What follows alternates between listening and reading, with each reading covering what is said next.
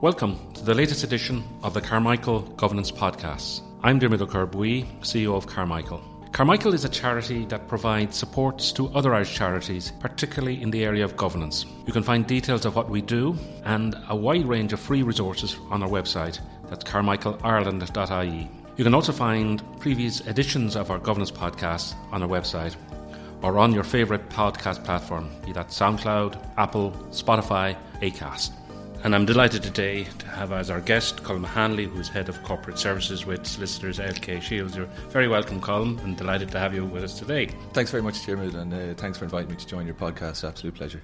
I always like to start off with just getting some of the backstory of, of my guest. So you might just give us a sort of a, a headline view of your own career today and how you ended up in the role that you're currently doing. Sure, yeah. Um, I've been working in the company secretarial space for uh, nearly 20 years now.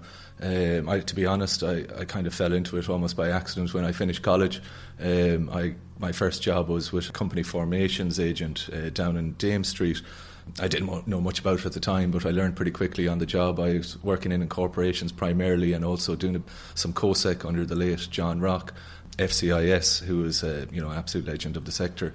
And um, so I got gained experience to the incorporation side, which I really loved. We were working directly with a lot of clients, working to deadlines doing the COSEC with the firm as well. So that's where my, my interest in company law really, you know, that really ignited there. So I went off and I decided I'd consider whether I wanted, did I want to become a lawyer or solicitor. So I went off and I did a diploma in legal studies with DBS. And after doing that, that was, that was quite successful, really pleased with that. But I decided the company secretarial was for me and um, I stuck at it. I uh, joined an Irish Trust and Corporate Service provider, their company secretarial department in Dublin. I spent two or three years uh, working in company secretarial there. That had a bit more of an international aspect. Uh, rather than incorporating and doing COSEC for Irish companies was more um, international compliance involved, which was great. That was great for my own development, learning a lot more. And as part of that, I actually transferred over to New Zealand in uh, 2010 or 11, it might have been, um, to open up an office over there. Um, so that was a that was a big adventure, and um, and I spent actually the, the majority of my 30s actually in New Zealand, um, uh, managing the office over there. So gained a huge amount of experience. Was still in the company secretarial, managing portfolios of uh, private companies, limited partnerships, and trusts.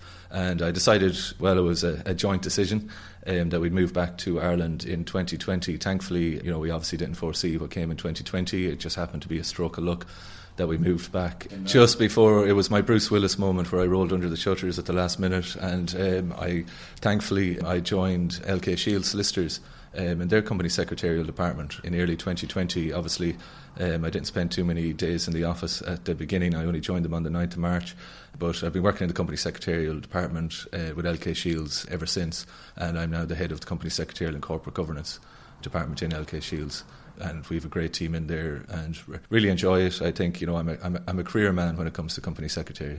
I wouldn't have, wouldn't have it any other way. For those that may not be familiar with what, what a company secretary or COSEC, as you, you refer to, what are the primary tasks of a, of a company secretary, the general ones? Generally, uh, a company secretary, the, the duties of a company secretary are delegated by the board. There are some statutory duties included in the Companies Act, such as countersigning uh, with a director registered person um, any instrument which the company seal is affixed uh, countersigning with a director uh, certificate uh, to be annexed to the financial statements. an account certificate might more, be more commonly known. Um, there's also uh, summoning a meeting of the directors. Um, on the requisition of a director, signing certain CRO forms, uh, countersigning declarations, um, verification of declarations, which might be uh, on the appointment of a receiver. But generally, um, you know, as I mentioned, the duties are really delegated by the board, and they can be they can vary between companies depending on the size of the company, depending on the sector that it's in. But principally, uh, the company secretary ensures compliance with the Companies Act, and in the case of charities, um, would be a, a big champion of the corporate or the Charities Governance Code. So you're looking at the principal duties would be preparation of filing of annual returns um, at the company's registration office. That will also involve liaising with auditors to make sure that the financial statements are prepared, providing them with any information that they may have during the audit if it falls under your remit. And of course, filing the annual return within the prescribed um, deadline to avoid uh, any late filing penalties or non compliance with that requirement under the Act to file the return. And there's also maintaining company books and the statutory registers of a company.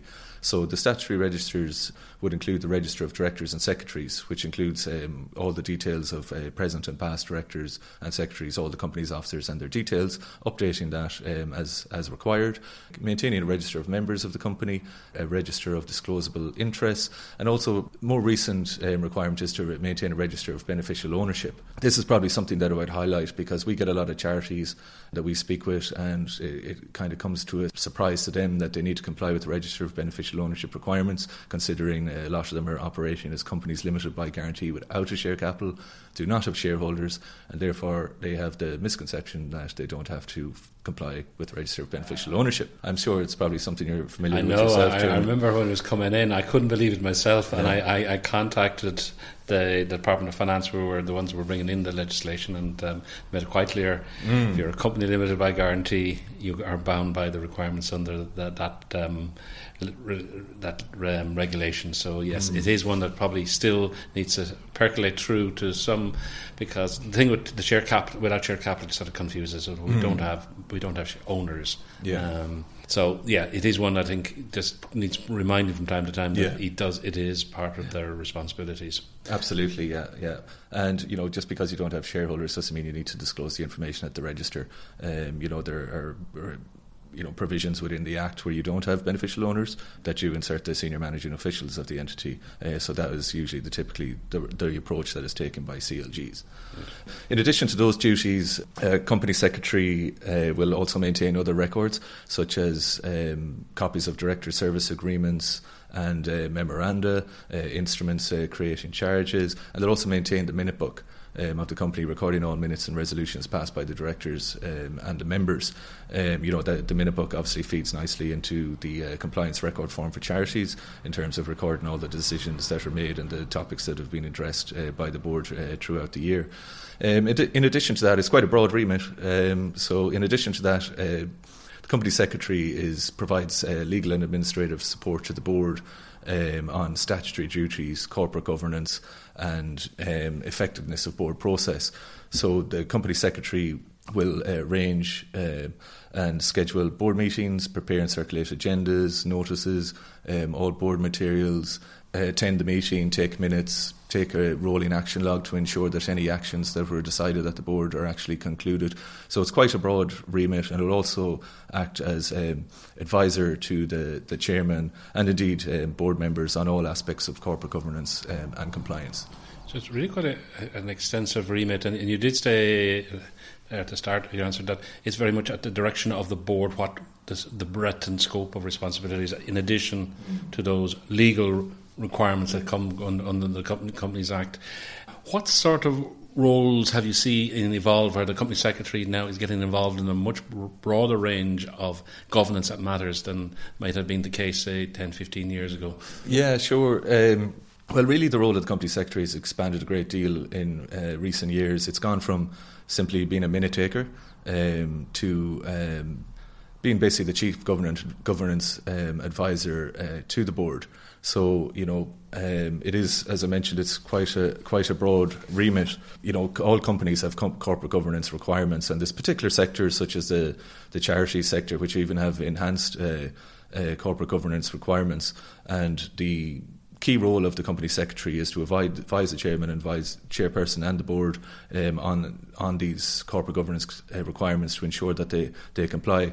And really, the dynamic of uh, boards has changed uh, in recent years, and board members are recognising the importance of corporate governance and recognising the technical uh, knowledge and expertise that is needed uh, by a company secretary um, to ensure that uh, the company complies with its corporate governance. And the boards now look to the company secretary for this expertise it's not just minute taking, it's not just filing of annual returns, it's company registration. It could be that the case that the, that the company secretary doesn't actually take the minutes, so that there's a, a, somebody else can do that task because uh, in in the particular meetings we talked about charities and, and companies limited by guarantee, and you have the Charities Act and you have the Companies Act.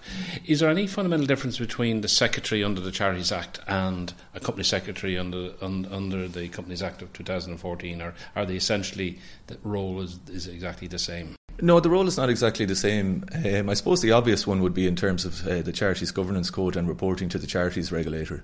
Um, you know, obviously that's a that's an additional uh, reporting requirement that doesn't uh, apply to uh, private companies. Um, so you have the annual report, the maintenance to the charities regulator. You have the maintaining of the compliance record form. Um, you have also, um, in terms of uh, uh, advising directors and directors training and board evaluations. You need to take into account uh, the char- charities governance code, provide training to the directors on the charities governance code, as particularly as part of their induction.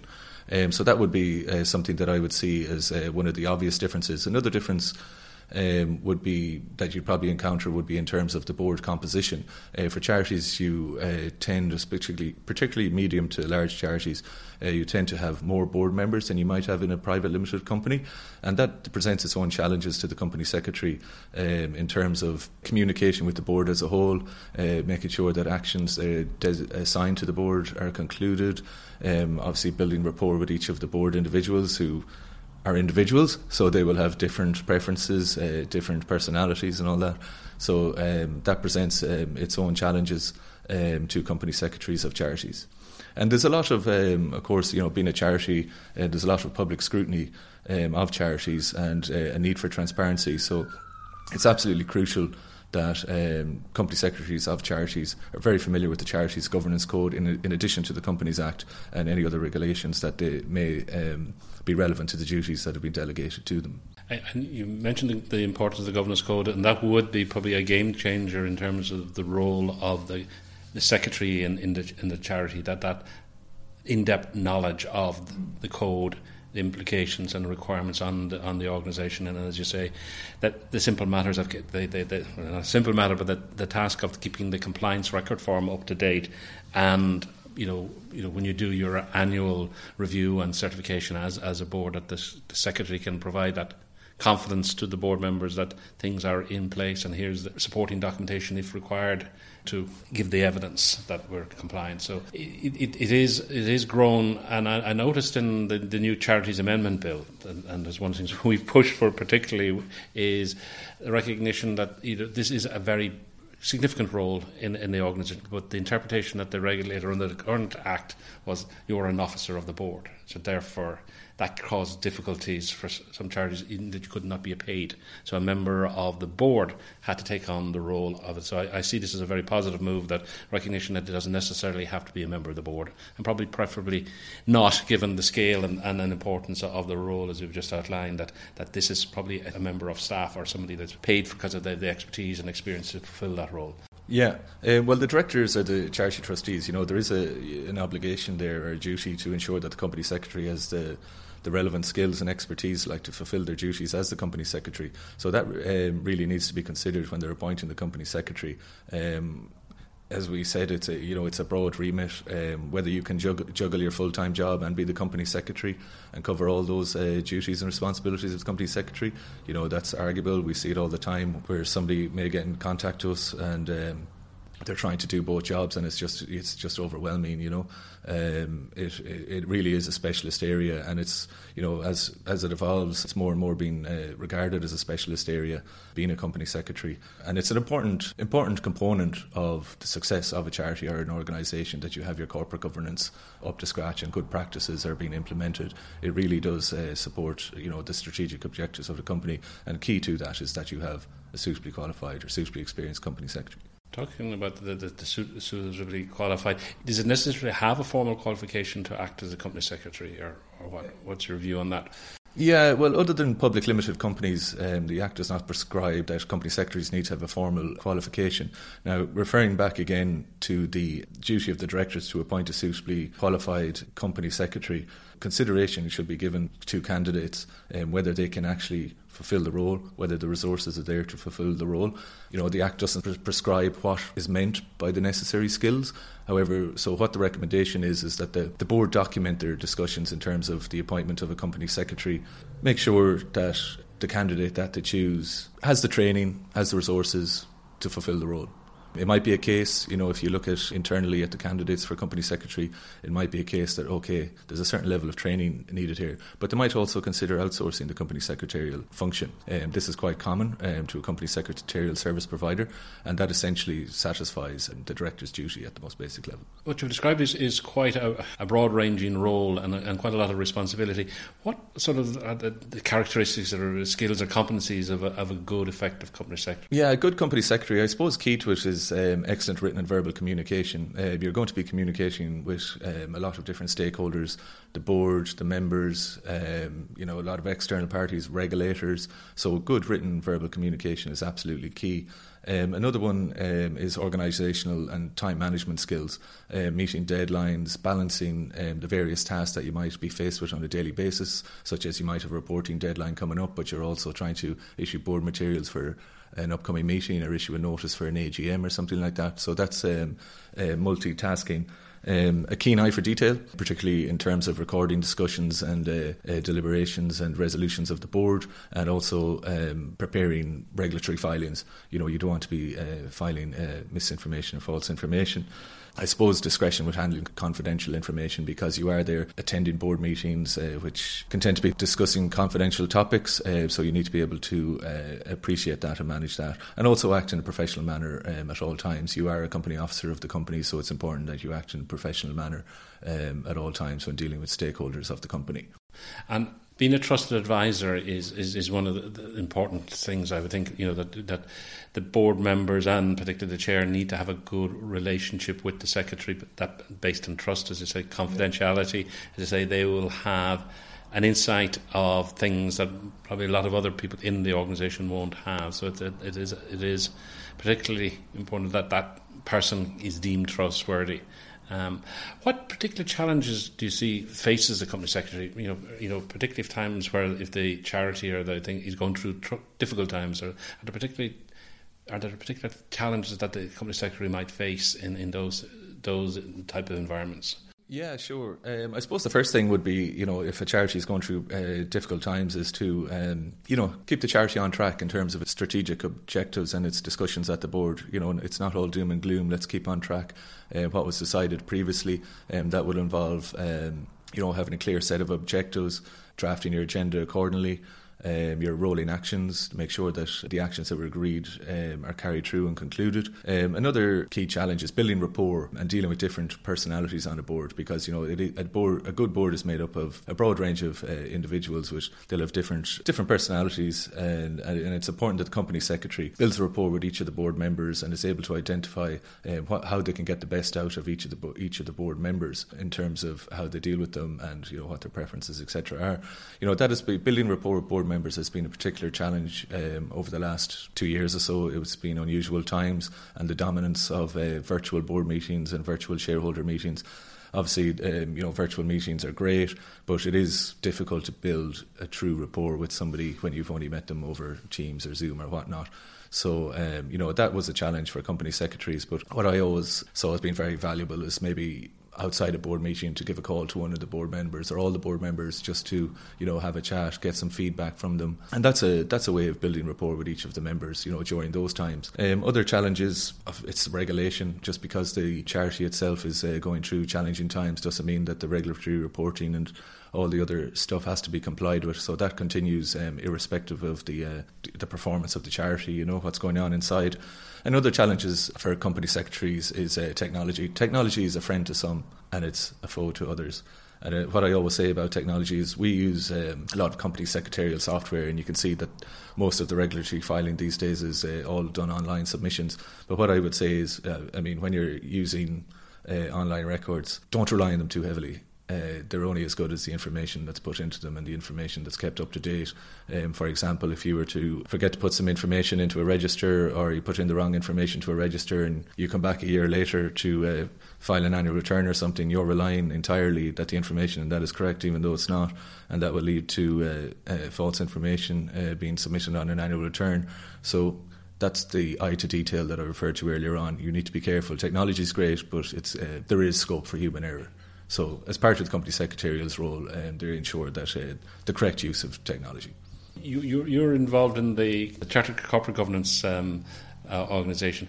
What does that do, and what sort of role does it play in terms of supporting company secretaries? The Corporate Governance Institute, yeah. formerly the ICSA. Yeah, the ICSA. If you're or the CGI, if you're looking to um, obtain a formal qualification as a company secretary, um, the formal qualification is through the CGI. Um, they also run a number of courses. I'm a member of the education committee at the CGI, um, so we're we've some upcoming courses on uh, minute taking and also the role of the company secretary, which we are hosting in our office. And I suppose it just it provides uh, support and training to those either considering a move to the company secretarial space or those already in it who are just looking to you know keep on top of their skills and um, you know also meet other people in the sector. And if, say, somebody's listening to the podcast and they are thinking about taking on the role of company secretary, what, what would be your advice to them? My advice to them is go for it. Um, you know, in re- recent years, the um, the role of a company secretary, the job of company secretary is uh, evolved to be an extremely highly regarded position and a, a highly regarded career. Um, there's lots of demand out there for corporate governance professionals um, across all sectors, um, so they're highly sought after. What I would do is, um, if they're considering a career in COSEC, the first thing I would probably do is I'd do a bit of research, and I'd also reach out to people that are already working in the sector. You know, just have a chat, have a coffee, um, see what it's all about, um, see what lies ahead. You know, um, you know, in the company secretarial space, we're very much a, a community. Really, we're a community, and we're quite open to uh, helping anyone that wants to join or is uh, uh, thinking of joining the, the, company secretarial space. Anybody who's um, taking on a new company secretarial role or is uh, has taken on a role I would uh, acquaint themselves with the duties attached to the position of a company secretary, uh, acquaint themselves with uh, all the board members, the uh, company documentation, the charity's governance code, just so they're familiar with all aspects of the company and the board. Um, I'd also uh, encourage people to um, engage with regulators and uh, avail of the supports out there, whether there's um, supports such as Carmichael and uh, the charities regulator. There's an abundance of guidance and templates out there. Um, so if you're feeling overwhelmed um, or you're not too sure, you think you're out your depth, you know, engage with regulators, uh, check out the guidance, uh, attend training courses by the CGI or whatnot. They're open to everybody and they're run on a quite regular basis. And I would also say at the start, it's a good idea to do a governance health check. If you're just after coming in uh, to an organisation and you know where you want to go, you need to know where you're starting from. So, uh, one of the things we do on quite a regular basis is governance health checks, just to identify if there's any gaps in the, the corporate governance framework uh, of an organisation, and then what actions need to be taken to close those gaps. So, see where you are, where you want to go, and how you're going to get there. Excellent, excellent, very good. Um, just, this has been fascinating, and, and, I think you've given us an, an excellent insight into the many roles um, of a company secretary. Um, and just sort of, I have my, my standard wrap up question that I ask all my guests, and it's it's the sort of the, the, the magic wand. But if if if you had three wishes that how you would like to see the Irish charity sector evolve over the next five years? What would you like to see happening in the sector?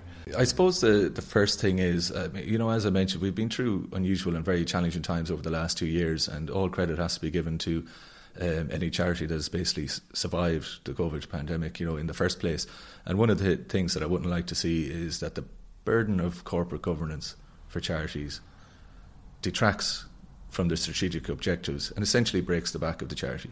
There's absolutely no need for it. Corporate governance and the charities regulator and the charities governance code, it's not there to penalise you. It's not all about enforcement. It's about enabling, it's about support, it's about guidance. So reach out, you know, make the most of all those uh, supports that are out there, whether it's Carmichael or the charities regulator, and um, you know, if needs be, outsource your company secretarial function. Um, so as to free up uh, internal resources, which are always, um, you know, quite scarce in the charitable sector. I suppose the second one uh, on top of that would be uh, the second wish would be a change in perception in relation to regulations and um, and the regulator, who's you know as I mentioned, it's not just about enforcement. Um, the regulator is there to um, is a valuable resource and support to all charities. Don't shy away from engaging. Uh, make the most of it and lean on them for, gar- for guidance. And there's an abundance of information out there um, to assist you uh, achieving your corporate governance goals. Uh, the third wish would be probably about recognition and more recognition um, of all the work that's been done by charities and the charity regulator over the last number of years. Um, uh, there's been, you know, obviously there's room for improvement. Um, according to the 2021 annual report, you know, the majority of uh, charities have declared that they're compliant with the Charities Governance Code. So a lot of work done, uh, a lot more work to do. Um, but, you know, in my opinion, the work, work done to date should be recognised and deserves the confidence of the public. Excellent. There, those are three brilliant wishes, and I would echo your first wish in terms of don't let the, the governance requirements cloud the need to deliver on your purpose. But really, as you said, the purpose of governance codes and is to allow you to run more effectively and better, and to deliver on that purpose, so that they're an enabler rather than a stick or a burden. So, Colm, that's been fantastic. I really appreciate um, chatting with you today. So, thank you. Thanks very much, Jeremy. It's been a pleasure. Thank you for listening to our latest Carmichael Governance podcast. We hope you enjoyed it. If you did, it would be of great benefit to us if you could give it a rating, as that helps to create greater awareness of these podcasts. So until the next time, Slán go fóill.